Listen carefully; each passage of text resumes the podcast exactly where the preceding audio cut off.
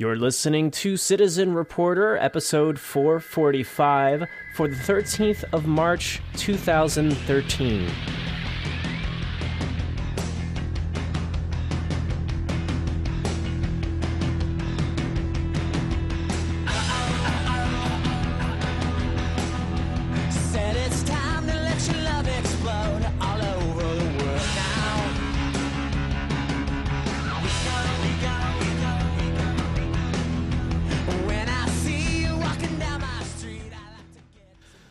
Yes. Hello, everyone. Welcome to another edition of Citizen Reporter.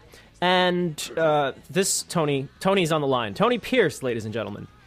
And uh, Hello. Hello, Internet. I'll do a proper introduction. What to- who Tony is to me. So, Tony Pierce is my friend. Uh, Tony is a longtime blogger. I mean, Tony, how far back do you go? I'm going to guess 2000, 2001, maybe. What do you got? Very good guess. Yeah, it was about a month right before uh, 9/11. Wow. It just so happened. Yeah. Yeah, and I started reading you around 2003, I think. I was just I was already here in Amsterdam and I was I was getting into blogging and you were I got to say, and this is not because we're recording, but you taught me a lot and to this day, Tony, and this is normally stuff we leave till the end, but the things that you have talked about with not just when you tell people like how to write or suggest anyway, but also the way you carry yourself in this world of writing online, creating media on a daily basis or a regular basis. Like it it I like a lot of what you've said. I use it. I follow it. Um, it it makes sense to me in a sort of life guidance kind of way. Uh, so you know that's What? That's very nice to say on, a, on early early on a Sunday. Uh, thank you very much, Mark. That that's very nice to hear. fine. Fi- No, yeah, and I don't mean to put you on the spot, right? So, um, but that's just so that people understand. You know why? Why is Tony on the podcast now? Let's talk about first of all your writing, right? Um, it for me, it all begins with the blog, the bus blog, and, Yeah. and and then it goes from there, wherever it may go. Right. You're someone, and this is not as new as it used to feel years ago, but you've gotten jobs through your blog. Which is which is the weirdest, coolest part of it all. Yes. To me, that's like getting a job because you collect baseball cards. it's it's some it's something that you would have done anyhow. It's it's it was a little bit nerdy at the beginning, and to then somehow uh, that's your livelihood is is such a blessing and, and so weird. So yeah, that and and I guess my last I mean since um, 2006 I've had jobs because of blogs. I mean real real jobs, good jobs. Let, let's So go over them. Let's odd. go. Let's go over them because I want to make sure I've got them right. It might be interesting for people. If you're, uh, you can do this, right? Yeah, yeah. Yeah, yeah. Well, To I that- mean, since well, okay, let's say 2005, I got a job at, at BuzzNet, which was one of the first photo sharing websites ever, even before Flickr.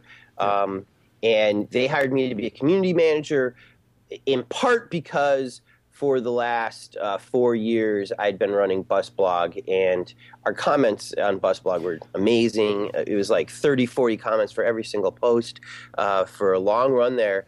And um, and so BuzzNet, which was founded by a friend of mine from college, um, he was like, "Hey, if you can do that for your dumbass little personal thing, imagine what you could do for this big thing." And and like you said earlier, it was more of like, how do you how do you live your life, and how does that relate to your online presence? And so BuzzNet led into um, a website here called LAist, L A I S L A I I S T, and uh, which is uh, an offshoot of Gothamist. So it was a blog about a group blog about um, Los Angeles. Um, when I started, they had about a dozen people who were contributing for free, and an editor that they weren't really paying. With me, they decided to take a risk and pay me um, what I thought was a very reasonable salary um, to see if we can make this group blog into something big. It turned out that we could. And Yeah. so LAist uh, turned into the the you know metro blog of of LA, which was fantastic. Uh, the page views went through the roof. Um, um, I wrote a note to the LA Times to alert them that LAist was quadrupling the LA Times' number one blog, and either get ready for some more ass whooping or maybe they should hire me. You wrote that. I didn't know you wrote that that way. Wow. Wow. Yeah, I mean, my, my, my the line, my favorite line of it, if uh, if I may, said, um, "I don't know what the word is after quadruple, but I'm going to have to learn it unless you hire me." and six weeks later, I was hired at the LA Times to run all of their blogs, not just to run one blog. So that was also very, very, very, very weird. Uh, I had an office. They gave me an assistant. It was it was like out of a, a fiction book. I mean, or a comic book even. It was just very odd and beautiful because uh, the traffic at LA, at the LA Times while I was there skyrocketed from three million page views a month to 72 million page views a month in just three and a half years. It was very, very weird and great. Um, and some of the things that I always believed, um, I was able to practice, which was if you have a newsroom full of kick ass writers and they're only writing twice a week, once a week, once a month, how about if they if, if a whole bunch of them wrote, oh my God, every day, once a day? These are paid writers. Let them write once a day together as a team, and let's see what happens. And the the, the result was good things happened. And the- So, uh, LA Times. Go ahead, yes sir. No, no, I was wondering about what exactly they're writing if they're not ready. Are they doing this sort of drawing board stuff like, well, here's what I got so far, you know? they're they're researching. I mean, a lot of uh, a lot of uh, traditional journalism is um, making a lot of phone calls, researching, digging up files, trying to find the files. It's it's a lot of grunt work. It's a lot of not very glamorous, uh, what they call gumshoe leather work. And I'm all in favor of that. God bless that. Without that, we don't have um, the things that make kick-ass journalism slash citizen journalism work. Uh, you just can't sit down to your computer and just write stories. Uh, you actually have to research stuff and, and, and interview people and interview lots of people. Uh, that was never my argument. My argument was, okay, what's happening while you're waiting for that phone call?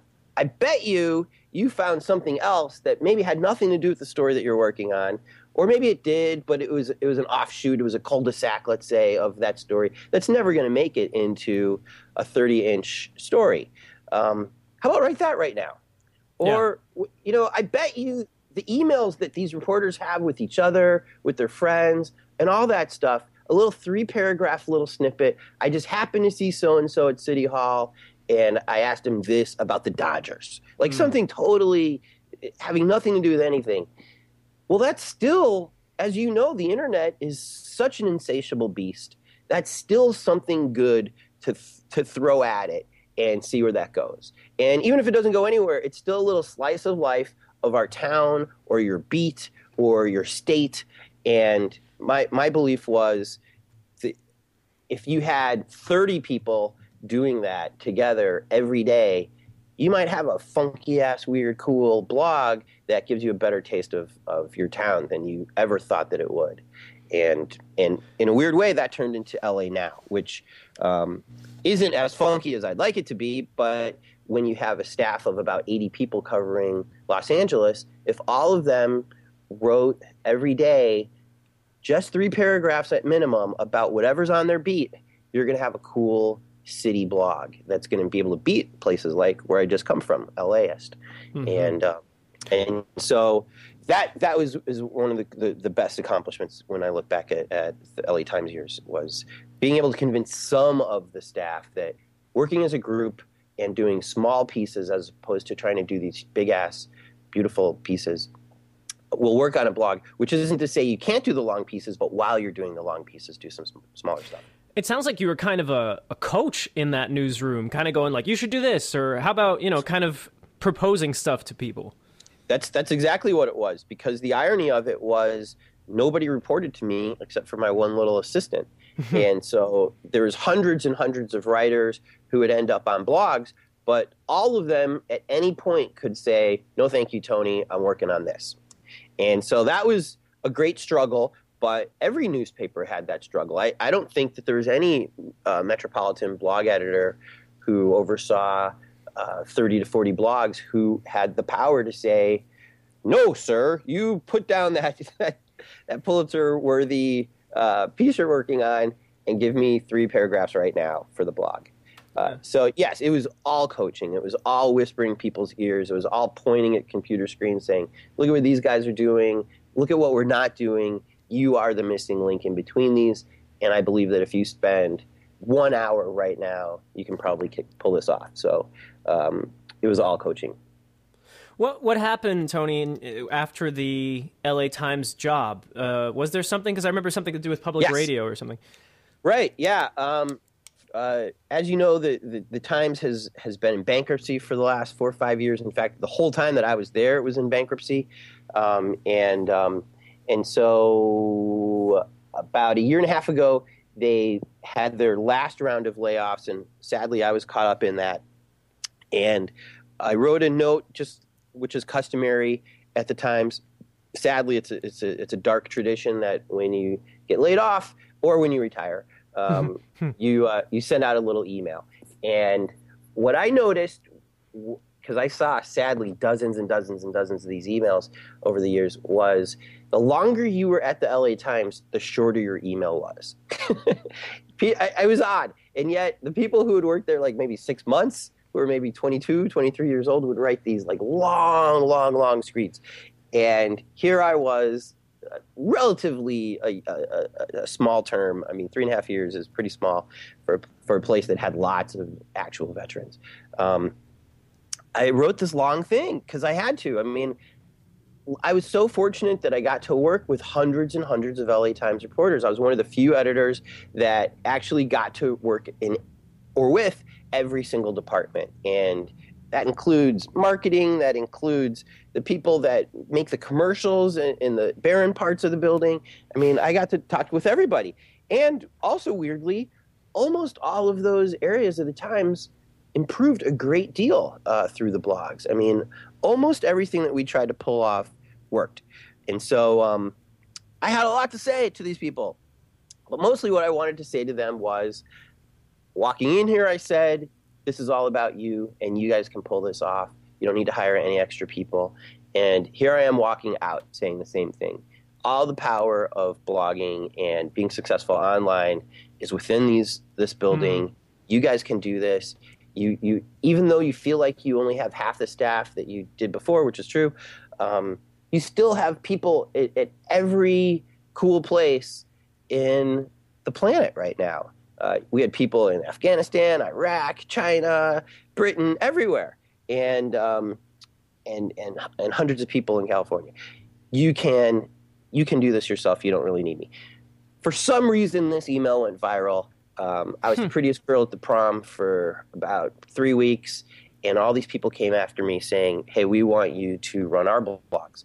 And um, the people that I expected the least was our public radio station here in LA. We have uh, several very good public radio stations, but the most popular one is uh, based in Pasadena. They came after me and they said, "Hey, we want to launch a whole bunch of blogs and do some cool things online too." That was KPCC, and uh, they won the pleasure of, of having me uh, be, be crazy in their building, and so um, uh, so that's where I had been working for the last year and a half.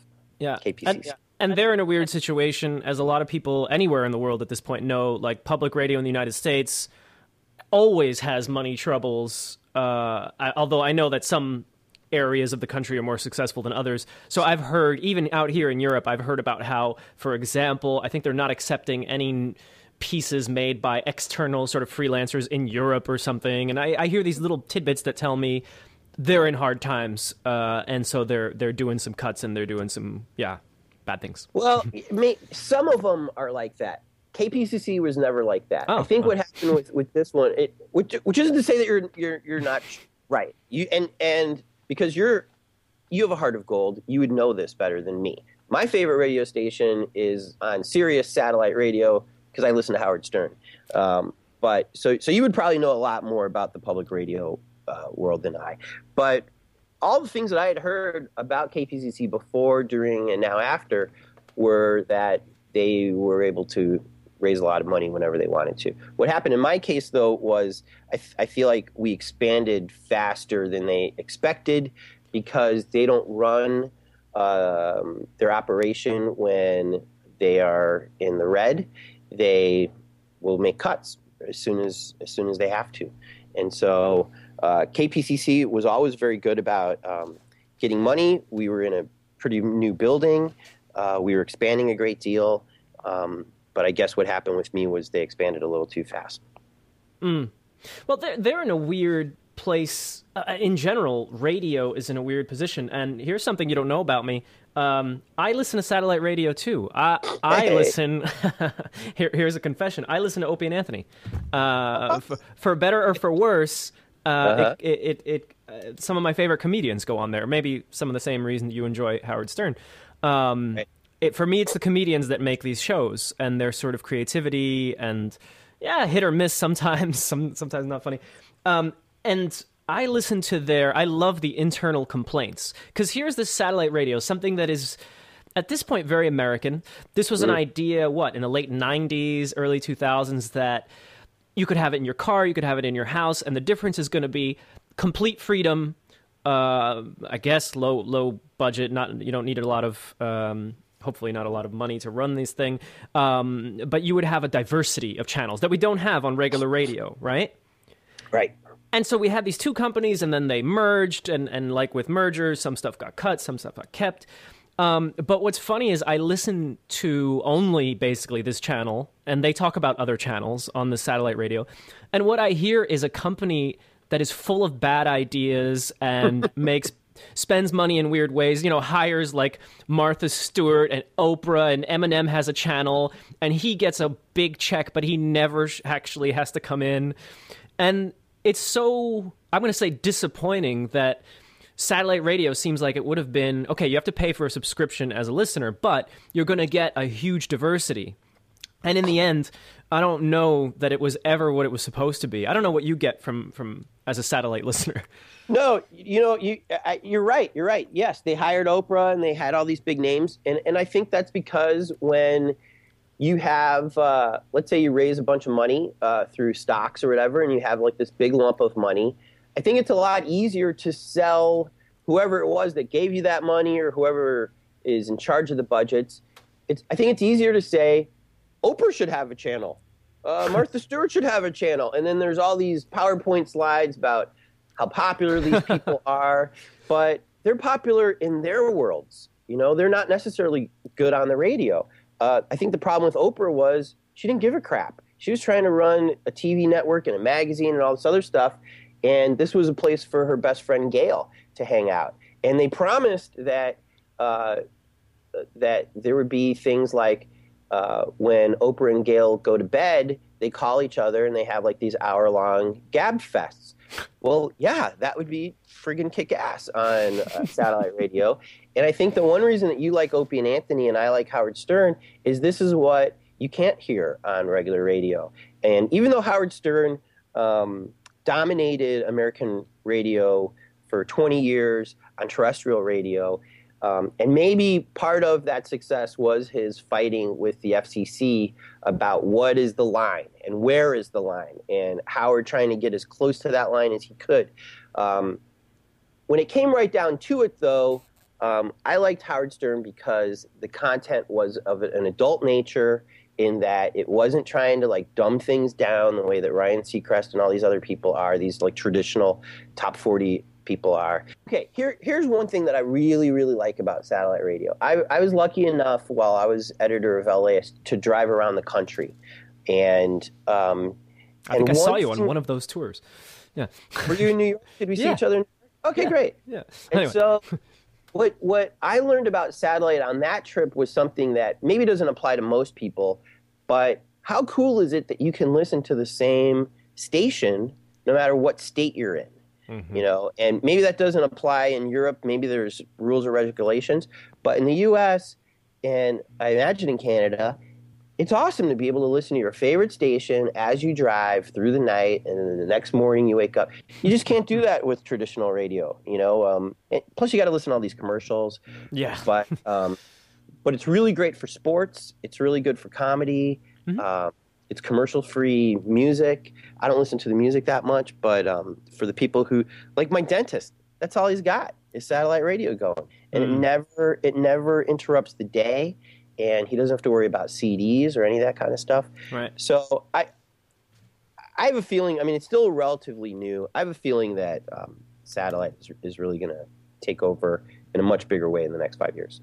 I wanted to come back to uh, blogging, of course. Yes. Um, yes. I mean, a lot has, of course, changed. That's really easy to say, but let me get specific.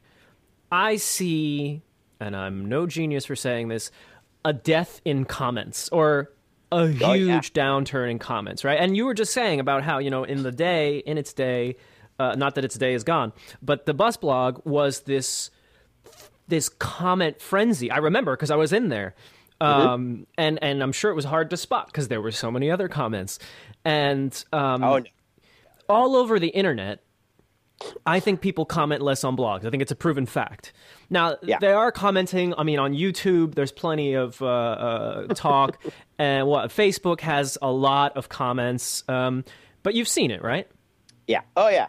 I mean, I've, I've seen it everywhere. I've seen it on uh, newspaper blogs and uh, very, very popular blogs. And in a weird way, it seems like the best comments are on Reddit. And it, it- and it, it, I think that's fine though. Uh, um, you don't necessarily have to comment on the place where the source material is. Um, maybe your group of friends are going to have a more intelligent conversation about it on your Facebook wall than the the people who started the post off on Huffington Post or somewhere like that. Hmm. Um, I think that's perfectly fine, and I hope that um, in the future we'll be able to somehow bring those comments back to the original post. Maybe there's a, a side tab that that shows you where everybody else is commenting on this stuff. That would be awesome. Yeah. Um, but it's it's disappointing for some people because some people got fuel off of those comments and they they're Yeah. inspired to write the next post because of that. yeah. So so that's the only thing that that bothers me is I'm always trying to figure out ways that will inspire people to write. And so if if uh, if they see 10 comments on their blog post and that's going to make them write, you know, way more that next month, then I want that. Unfortunately, if if they can't see that people are commenting about their stuff on Facebook or these other places, then then hopefully they'll find their inspiration somewhere else. Yeah, I've been. I mean, I've been watching these trends as you have, and you know, adjusting to them. Uh, like you say, actually, there are some of these applications that I use on my own website that show me where people are sharing it or people are, you know, sort of commenting. So that's Yeah. interesting. I, I read a book, and I still go back to it sometimes because I think, like you, I have trouble finishing books. Do you? Oh yeah. Yeah. Oh yeah. Yeah, I think we were. um, so I have a lot of unfinished books, half-read books, books I started, you know, one chapter in, and then someone else handed me something else. One of my favorites, although unfinished, is uh, "You Are Not a Gadget," which is by Jaron Lanier, who uh, is one of the quote architects of the internet. And it's a book where, among other things, if I'm not completely misunderstanding him, he's disappointed at the the shift or the move towards non-creativity towards every all you know one size fits all facebook is good enough this is my page your page looks the same. He's sort of in favor of people staying creative and saying you know a website doesn't have to have buttons on the left or buttons at the top. It doesn't even have to have buttons. You're free to do what you want so experiment. Not Yes. every look is defines you. Um, Yes. but you know this kind of talk is kind of going counter to what's happening where everything I mean and this even this is a little old because now people are getting a little tired of Facebook maybe and we'll see what happens. But the move is everyone to one place experience the internet from within this social media network whichever one it is um, and don't create a unique space. You don't even know how you know kind of i always say like driving a car but having no clue how a car works which we've all done many of us have done um, But I'm into, and, and if I had a car, I would get more into it, knowing how the car works. Um, you know, I, I have a boat, and I I put my hands in the engine a lot. I still suck, but I'm taking it apart, and, and the more problems I have, the more I'm exploring pieces of the engine I never saw before. And I think this is great. I mean, it feels good to me. Like I feel like never mind the engines for a second, but with websites and original websites and creating it your way, even if you're of course you're influenced by everything, but it's still an expression of who you are and then you're putting that out there and people are experiencing it, you know. Um, yeah. Yeah, yeah. There was a time when um, you had to you had to know about HTML to have a, a, a halfway decent blog, and in some ways that cut down on the amount of bloggers that there could be out there. Um, and I, again, I'm always trying to figure out, or I'm I'm always trying to help people, you know, make that jump and start being creative through writing first. Um, the design can come later. But I remember there was all these like the original cam girls uh, who ironically weren't really on cam had the most beautiful blogs and and they would hand code these things um, i'm thinking maybe it was their boyfriends or or paramours or whoever. But but for the most part i think it was the young ladies who were making and designing these beautiful beautiful blogs. When tumblr uh, started it gave me hope that design would come back in a, in in a smaller way, in maybe a more prepackaged way. Um, I, I'm I'm a little bit sad that it seems like um, Pinterest is taking over where Tumblr was, um, but who knows? Maybe maybe there's some maybe there's some new blog coming down the road where you can design on the fly a lot easier. But I, I really don't want to go back to the MySpace days where there was everything was jumping around and it was so bad and, and and not because I have any problems with with that style, um, but I never saw any like kick-ass MySpace blogs. Right. Kick-ass, you know, it's like so. I don't mind the shit as long as there's like some kick-ass stuff going on too. Um, and so Facebook made it all about the content and nothing about the design. Um, we still have a little bit of creativity with our timeline header on Facebook. Um, and I like to play around with that as much as possible and with my profile picture. But I agree with the dude. Um, uh, it, it- you do lack a little bit of design. On the other hand, I really hope that Blogspot makes somewhat of a com- comeback. It seems very weird to me that Google, with all their money and power, and now all these tablets and hmm. computers, is not seeing a connection between their their redheaded stepchild of blogger slash blogspot and see that there's an opportunity there to im- implement Google Plus with a real blogging system that already exists. And it, through Blogspot, you could be very creative if if Google decided that was important to them. You and I have never really sat in the last few years and talked about Twitter. Uh, we're both on it. Yeah. Um, I I go back quite a few years. I think you do too. I mean, early on, I confess right now that I was skeptical. Me too. and then and then I found, for example, some of my favorite video bloggers, and I loved hearing the process, right? Um, and they would tell me, you know, what cameras they were, or they were not me, but they were just telling whoever wanted to listen. And then I could also ask questions about, you know, the process, whatever they're making, and and also hear the simple things, whatever they do in their spare time was kind of interesting. Right. So it won me over with time, but I'm reaching another point, and I and I think a lot of people are reaching this point where I, I see its limitations, and um, I'm disappointed a bit. I mean, not that I have to be disappointed with everything, but you know, I'll give you a simple example. uh let's say I have a little under, I don't know, whatever, X thousand followers, right? Right. Uh, I probably have for this podcast that we're going to put out. I have probably only half as many listeners this week or next week, between the next month even, than I do followers. In other words, people follow, but they don't necessarily read or download. I mean, again, it's a different kind of audience. They may be following, they may not. But this Right. whole thing, like, there's so much going on, and yet there's not much going on. In Twitter. Yeah. Well, for the individual, yeah. But when you put a, a, a really good search engine in there um, and you are looking at the whole Twitter sphere as a whole, um, yeah, the individual Twitter uh, user um, probably doesn't have an awful lot going on. But when you stitch together everybody, I think I think you can find something awesome. And that was kind of True. my IHOP moment because I was at South by Southwest when um, Ev and um, and Jack and those guys uh, launched Twitter, or at least introduced it to the to the world. And um, uh, And I was like, I don't understand what's going on here. This doesn't make any sense to me. And I actually was lucky enough to be walking down the street with all those guys. Um, Yeah. The night after they announced it, and uh, I was drunk. I think a couple of them were drunk too. um, Ev isn't much of a of a drinker, but um, but even then, I got to ask them on my little camera, um, "Hey, what's what's this Twitter thing? I, I, still don't get it." And they're like, "Well, let's say you want to have a party and you want to tell all your friends, but you don't want to call them all." And I was like, "Okay, well, that application seems fine here in South by Southwest or maybe on a college dorm, but I, I again, I don't really get it." And so, even though I signed up um, right then, I didn't really use it to its full capacity or really understand it until TweetDeck came out.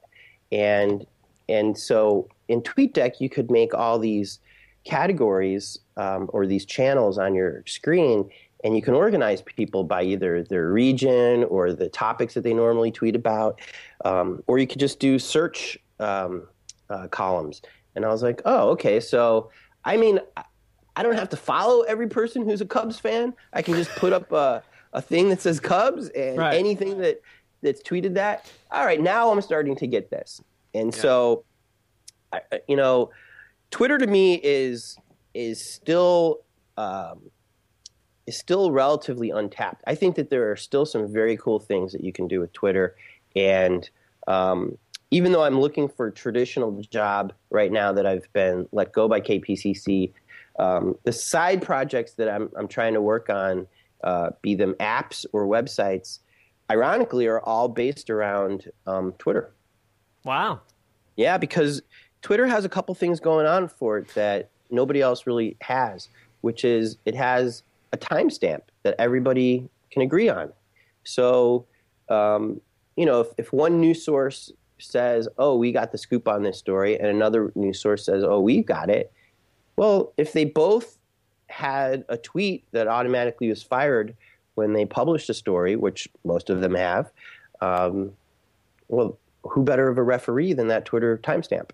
And so, um, so there's that going on, and and the fact that um, uh, you can follow all these people. Um, uh, it's so much easier to to follow those people on Twitter than through an RSS reader True. and and it's all just right there. Plus, as you know, you can screw with your RSS. You can go backwards and edit stuff Yeah. and change stuff, and so it's it's not as accurate as Twitter is, strangely. So um, I'm I'm a big fan of the future of Twitter as well as the present. Yeah. I think the most useful times for me, or the, the times where Twitter was the most useful and uh, helped me, was when, like, election day or any day in Afghanistan, in Kabul, and you could just either have the people who you've either met or heard about, and you know they're in town, and they're usually updating what's going on where, or you just do the old hashtag search, uh, which is a little harder because some people aren't there, but they're using the hashtag. All right.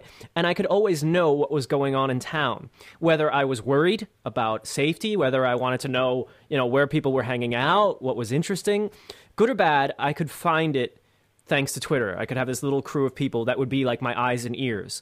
And I Yeah. could add to that too because I would go places. Same thing, Tahrir Square in Egypt. Twitter is really great to use. Um, and I felt it when I, you know, was able to tweet a photo or a quick update from Tahrir Square, and that, you know, people enjoyed seeing that in the moment from the place. That's when I loved it most, for sure. I mean, that's, and I think that's not going to go away. But, um, you know, for me, the downside is that things, and this is true for all of the internet, things pass so quickly. You know, a meaningful tweet or an important even tweet that involves people's lives or, or something essential, just write down the list, you know, along with my joke about the Pope or whatever. Gone. Um, It's yeah. true. It's true. But and, and and you know what's so funny about about all of this is that uh and and again, I I thank Ev Williams for just so much in my life. It's it's so weird like uh, that it's this random dude from Nebraska has been able to invent like two of the most Yeah. game-changing applications computers or even communication has ever seen. and uh, like back to back almost. You know, I mean, he he he tried the odd blog in between. Did you ever try odd blog? Wait, I wasn't there Odeo? And There was that, Odeo. Yeah. Odeo, I think, came after. I don't know. It's Something like yeah. So yeah, he had some clinkers in between, but he, was- he was a mad scientist, like working on it. Like he was like, okay, okay, that didn't work, but we got this now. Yeah. And strangely, um, I think Noah uh, was the guy who's behind all the audio stuff. Who's who's also a Twitter dude. Um, in fact, his Twitter bio says, "I started this thing." Yeah. And I Um, learned about all, all this through your blog, by the way. I didn't have to read tech blogs because you would you would you know catch up with them every now and then and keep an eye on them. I was one of the few people who who didn't jump to WordPress or to TypePad after um, after they learned the, what blogging was through Blogger. Everybody wanted to have a fancier design and all this thing, and and I was like, well, I could have that, but I want to beat your ass at even a rinky-dink uh, Yes. you know, blog Yeah. because because I really think that it is about content. And even Yeah. though I did get a, a fancy redesign a couple years ago, um, uh, that's beautiful. Um, I, I still kind of miss the days where I I knew enough to be able to change the sidebars and the header and all that kind of stuff and, and make the design mine. Um, but uh, but going back to Ev though, um, the ir- the irony about all of this is that it seems like Twitter really doesn't like third parties and third party applications. They seem to always put the kibosh on people who are trying to um, make little apps for them. So you have TweetDeck, which they seem to have blessed, um, but very little else. And I bet you if they were more open to third parties, we would have these applications that would say, aha, that tweet that happened an hour ago was actually fucking good. And this dude, based on his usage, based on who, what he tweets and his friend, I mean, these computers, they know. They fucking know. And if they don't know, they should know soon uh, what we like. And so there should be a way that it captures that good tweet so that you don't have to um, um, somehow try to get lucky when somebody retweets it, you know, um, and find it that way. But you're absolutely right. It, it, it disappears just as fast as the radio wave disappears into the air. You know, if, if you missed that show at 8 o'clock in the morning because you were sleeping, it's gone on radio. And on Twitter, it's a little easier to find. You can you can do a search if somebody talks about it. yeah. Um, but um, The further away it is, the less likely it's going to be retweeted, you know. which Uh, breaks my heart too, man. Totally Yeah. breaks my heart. But actually, you always did a great thing on on the blog, which was the one year ago, five years ago today. we- used to have these meetings, the European video bloggers, and it was just people who did video blogs. And it was probably 12 of us, and we'd gather once a year. And one of the most common topics that we never really figured out was I did a cool video one year ago, three years ago. Mm-hmm. Nobody sees it anymore. It's still cool. So we would Right. try and come up with, you know, ways to. Of course, you repost it, but it, you know, could there be a sidebar app that goes, "This was a year ago." You know, this was. I still like. I don't know if you know uh, Photojojo. Um, I get it in my email. It's it's an offshoot of Flickr. You know, just a third party, and they just send you an email with one year ago today you took these photos. Two years Oh. ago today, you took, and they give you like three photos that you took more or less on the date. And I look at that, and I, I hate newsletters and, and auto emails, Right. But I look at that and I, I kind of pause and I go, oh yeah, last year, like, oh, you know, that place, that person. Uh, so, and Twi- Twitter could do the same thing, no problem. I mean, they have all this information. It's so great that they've they're now letting you download your entire Oh, archive. yeah, I gotta do that. Um, but but that tells me that they have the technology. They just, I mean, they're growing like crazy too. I mean, Yeah. you know, we all have our problems, and sometimes part of your problem is that you're growing so fast you don't know what to do. You know, and so um, there's going to be a day where where they're going to be able to say, not only did you do this a year ago, but that tweet you just thought was so genius, you actually wrote something just like that X amount of years ago. You Yeah. know, and are you sure you want to say that again? Um, but but yeah, there's there's ways that they could do that, and it's it's interesting to see that WordPress has some plugins that sometimes give you related stuff, but I hardly ever click that stuff. You know what I click a lot is on BuzzFeed. In fact, a lot of BuzzFeed um, are the things that I that I think um, the internet is going to start steering toward. What what they've got going for them is they don't even say okay. A lot of a lot of websites say in case you missed it. In fact, if you scroll down to the very very bottom of the LA Times, there's going to be um, five little boxes that says in case you missed it, and um, it, because of the same thing, when you have hundreds and hundreds of news stories coming in every day. Um, there might be a great story that isn't sexy enough in SEO to drive a lot of traffic or not controversial enough to get a lot of comments, but it's just a good story. And so at the Times, we try to figure out how can we keep that in front of people's eyeballs so that they can see um, not just the, the screaming breaking news, but also the, the cool features that maybe took a week, like we said before, to make, and yet it wasn't getting a lot of love um, through traffic. And so, um, so one thing that I like about BuzzFeed is they seem to have lots of those buttons all over the place.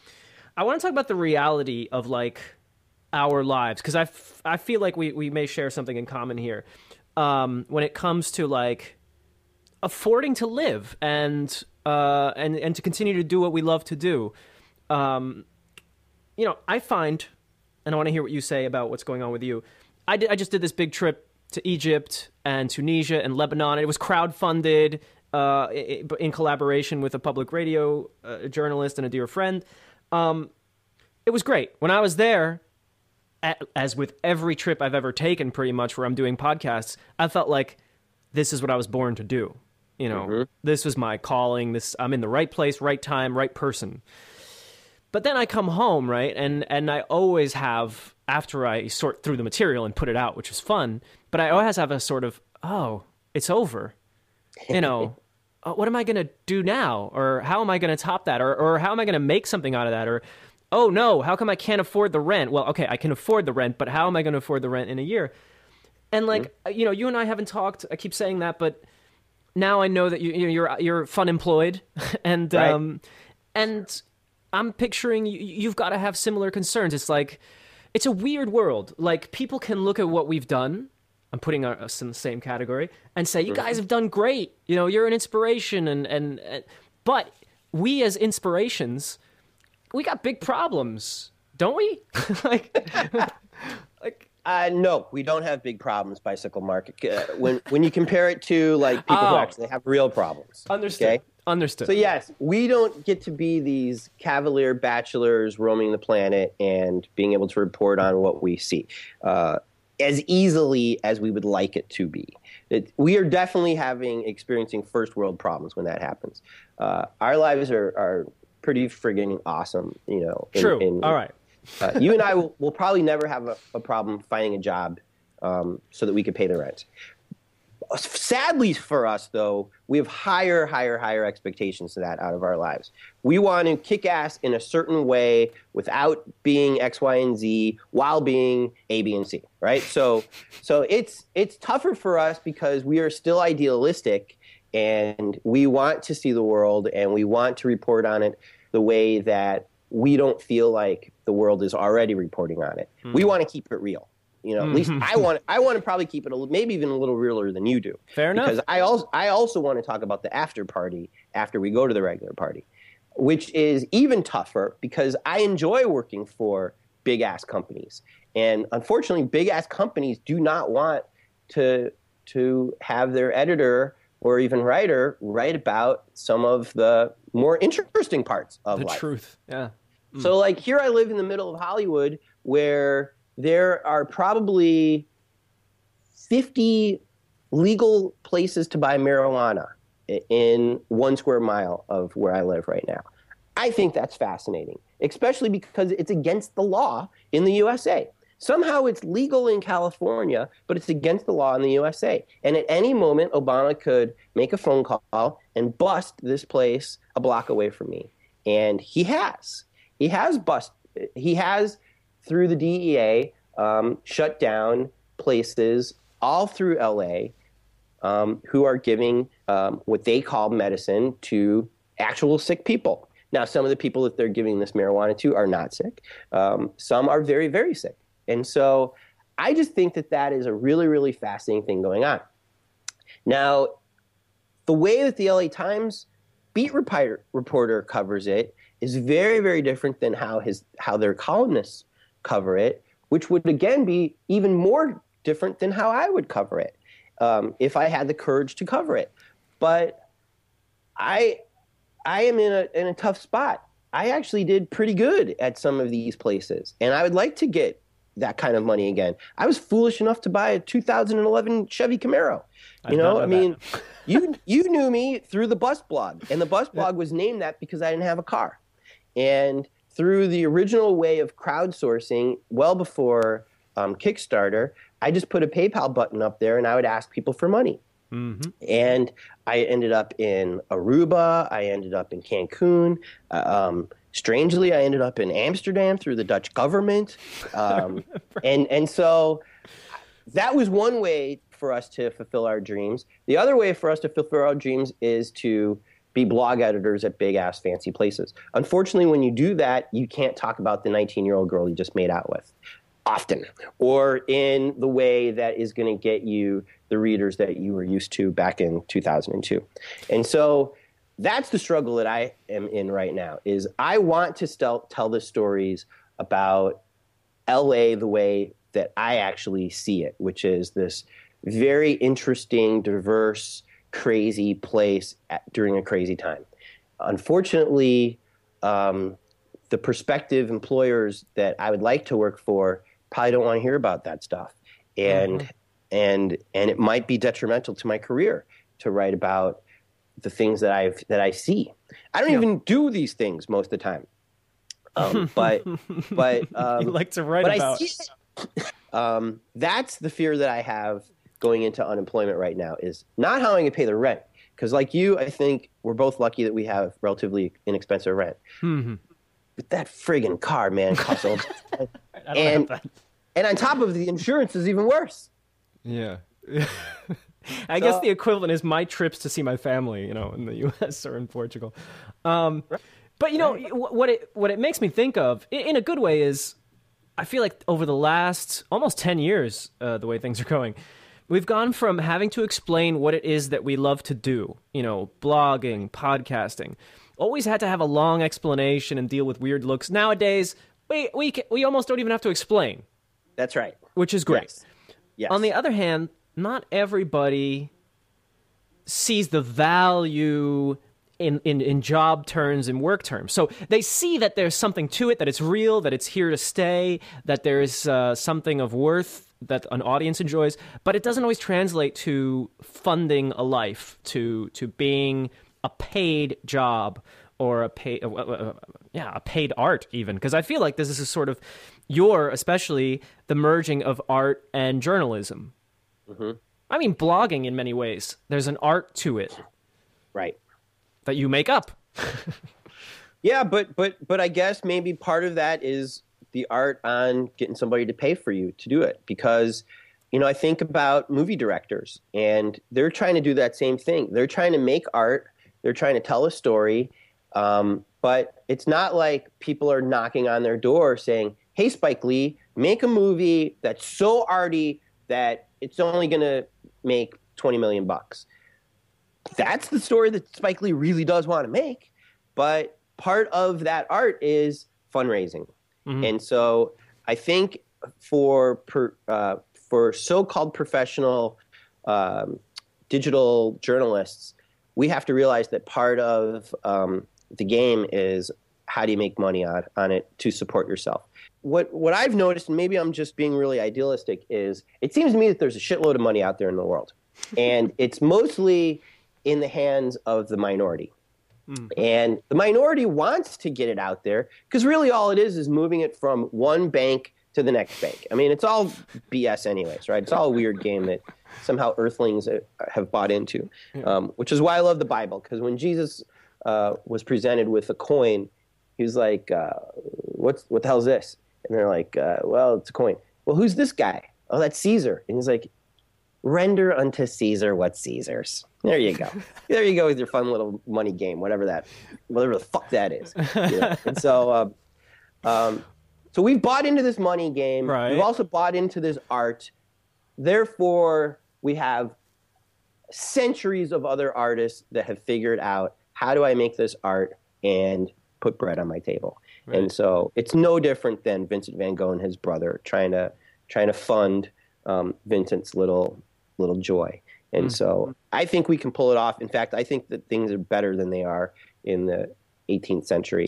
True enough. I mean, I'm somewhere else altogether. I want to figure out a way to keep the ads away, but be able to be supported. Like, here's what I like there's a network over here. I don't even think it counts as a network. It's a crowdfunding system or a payment system called Flattr, right? Made by the guys who brought us the wonderful Pirate Bay. Um, Yes, yes, my friend Peter. Um, Flattr is a system. The idea is instead of PayPal, where you have to write in the amount of money, right? And maybe that's easy for people to do. Oh, I only have five. I'm giving you five dollars. There you go. They decided let's not make it about the money. Let's make it on average when you're surfing the web and you're on a site that you like. As long as there's that button, you can hit Flattr this because I want it to keep going because I liked it, um, and then whatever your media budget is, and that's what you have to decide before you begin all this for that month, you've clicked once. So if you put $5 in your account, all five of your dollars are going to this website. If during the ca- course of the month you click again somewhere, that's now dividing it in half. The idea, part of the idea, I think, was that people aren't don't have to be so or embarrassed or conscious of exactly who's getting what money. Let's make it more about what do you want to keep Right. going.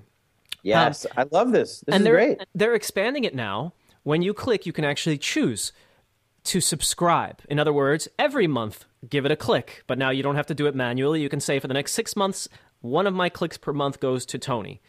Um, And I like this logic, but he, and I see the limitation too. So this was born in Sweden. It's heavily used in Germany. Many people listening right now are going, "I know they're in Germany. They're the people who most flatter me." and and for some reason, and an anthropologist can break it down, it makes sense to Germans. So they're clicking, they're supporting via mm. Flattr. But we've got the rest of the world to deal with. Americans, I don't know, maybe it doesn't make sense to them. You know, maybe Canadians aren't so much into spending money on stuff they like on the web. Maybe New Zealanders uh, don't like the name Flattr. You know, um, there- there's no right. cultural cohesion on the rest of the web at this. And I wonder if in the future we can get some because there are a few things that become kind of code on the internet, not 100%, but yeah, some things become traditions, and I, I want systems like that, whether it's called Flattr or whatever it's called, where you know I've got a little money set aside. I'll tell you right now, I I don't know if I should be proud of this, but I set ten euros aside every month to web stuff that I like. It it should probably be more because I spend so much time on the web. But all right, there is a total of ten euros in my media budget, and I hope to expand it as soon as possible. You know, Right. but but right now that's where I'm at. So whatever I click on during the month, my 10 gets distributed. And I try not to overclick. You know, I stick with a few acts that I want to keep going and I know that need my support and so on. So it's this kind of stuff that I'm hoping has a future, but I have no idea. I, there's no guarantee, right? It's it's the internet.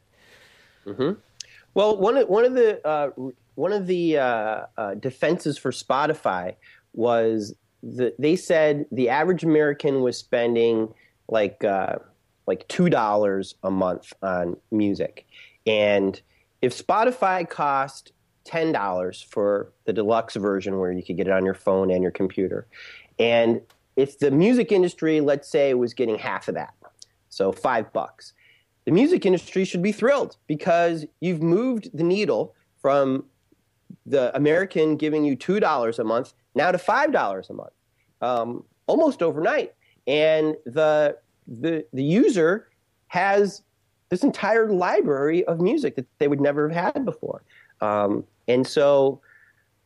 I think that when you do think out of, outside of the box, like Flattr and Spotify, and instead of like trying to say you must buy this new Billy Joel record. Um, and that's how we're going to make all of our money is people buying um, all these major stars, and that's what's going to help support these smaller stars and all that weird uh, old school thinking. When you change that and say, hey, how about just give us five bucks every month? and we'll figure out how we're going to split it up, you know? Um, that may make more sense for that industry in 2013 than in 1955, you know? And so I think this Flattr thing is a really, really great idea because when you then start putting your your media budget, and, and God bless you for having one. But when you put it into things like Mint.com, where which is what I use to For budget banking, all of yeah. my stuff, right? Yeah. And I say, wow, I'm spending nine hundred dollars a month on food, but I'm only spending, you know, let's let's say that that's Okay. what's going on Yeah. because I eat out a lot and you know, and I drink, and so I just call that I just call that food, right? So, but I'm only spending ten dollars on music.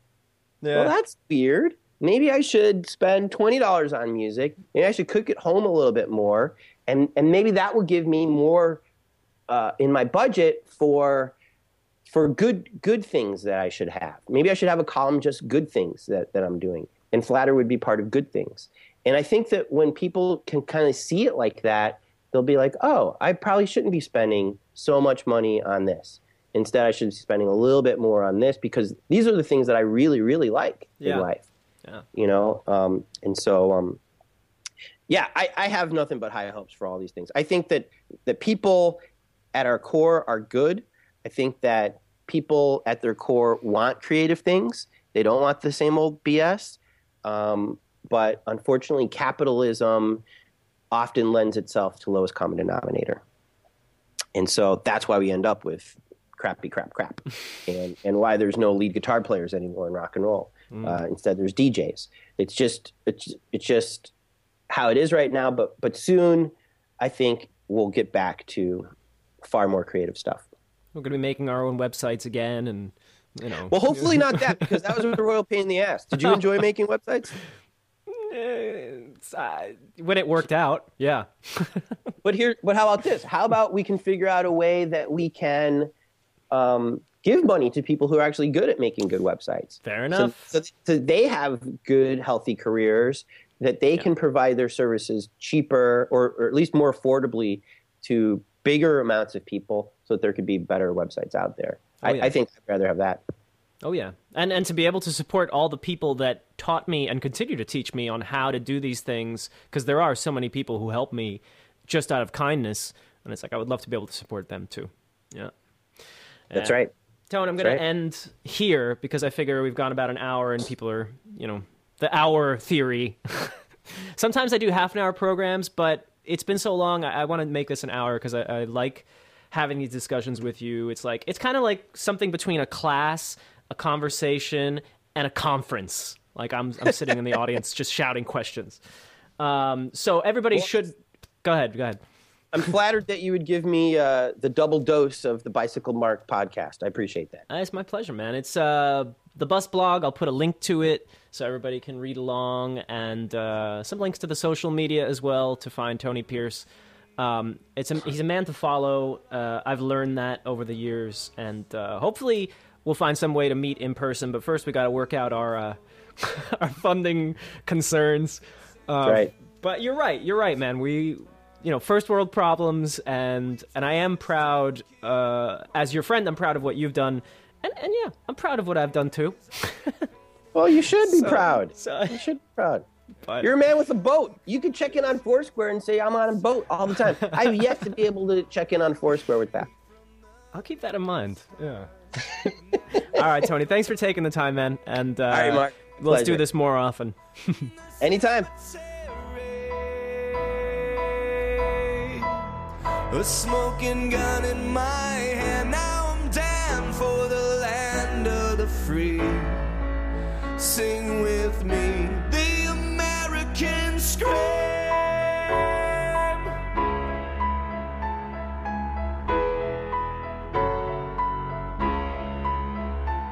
And they tied that faded ribbon around that old tree. And they've worn out all the hope in their hearts. All along thought I was doing the right thing. Blood. And that's where she found me. In the cemetery. A smoking gun in my hand. Now I'm damned for the land of the free. Sing with me. And that's where she found me.